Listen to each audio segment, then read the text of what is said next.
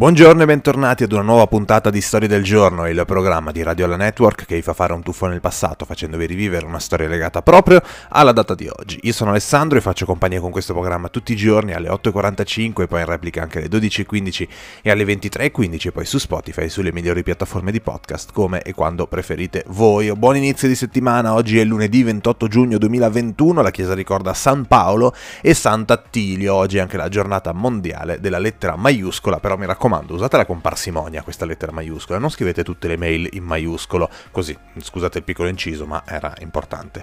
E oggi è anche la giornata in cui è stato inventato il sassofono nel 1846 e oggi nel 1914 veniva assassinato a Sarajevo l'arciduca d'Austria, la famosa goccia che fece traboccare il vaso, scritto in tutti i libri di storia di tutte, di tutte le scuole del mondo, eh, da lì poi insomma siamo arrivati ai fatti della prima guerra mondiale. Vediamo un pochino di compleanni legati alla data del 28 giugno, Jerry Henry Calà nasceva oggi nel 1951, 70 anni per lui, attore, regista, comico, insomma figura molto molto nota della commedia e del cabaret italiano. Nel 1971 invece nasceva Elon Musk, l'imprenditore, e ormai insomma famosissimo per mille, mille motivi, davvero insomma eh, uno dei personaggi del momento, Elon Musk. Nel 1867, andiamo molto indietro, nasceva eh, Luigi Pirandello, drammaturgo, scrittore, premio Nobel eh, per la letteratura letteratura nel 1934 e invece nel 1964 nasceva oggi Sabrina Ferilli che compie quindi 57 anni, attrice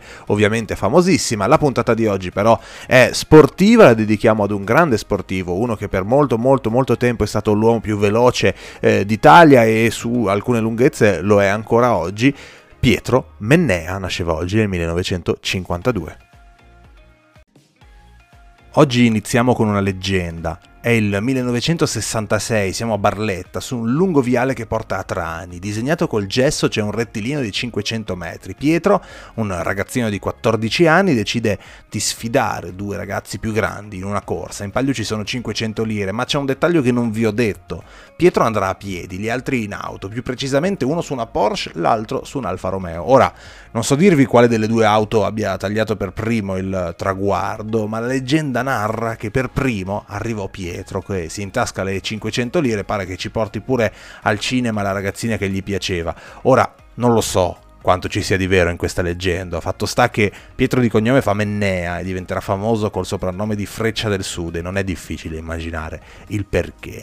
Nel 1969 si trasferisce a Formia per iniziare ad allenarsi con Carlo Vittori, nel 1971 fa il suo esordio nei mondiali, nel 1972 nelle Olimpiadi di Monaco di Baviera, dove porta a casa la sua prima medaglia olimpica, un bronzo in quella che è la sua specialità, i 200 metri. La distanza perfetta per lui perché non era velocissimo in partenza e quindi questo lo penalizzava sulle distanze più corte, ma poi aveva una progressione impressionante che nessuno dei suoi colleghi riusciva a battere, che gli consentiva rimonte praticamente miracolose.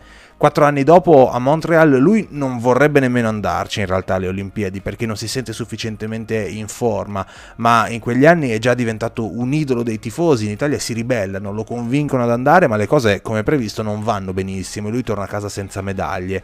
Vince numerose altre gare, ma poi arriva il 1979, l'anno della svolta. Siamo a Città del Messico, sono le Universiadi. Pietro Mennea gareggia sui 200 metri piani, sulla staffetta del 4%, porta a casa due ori. E sui 200 batte anche il record del mondo in 19,72. Pietro è l'uomo più veloce del mondo in quel momento, è il risultato per cui ha sudato e lavorato per anni. È il premio meritato per la freccia del sud che diventa la freccia del mondo.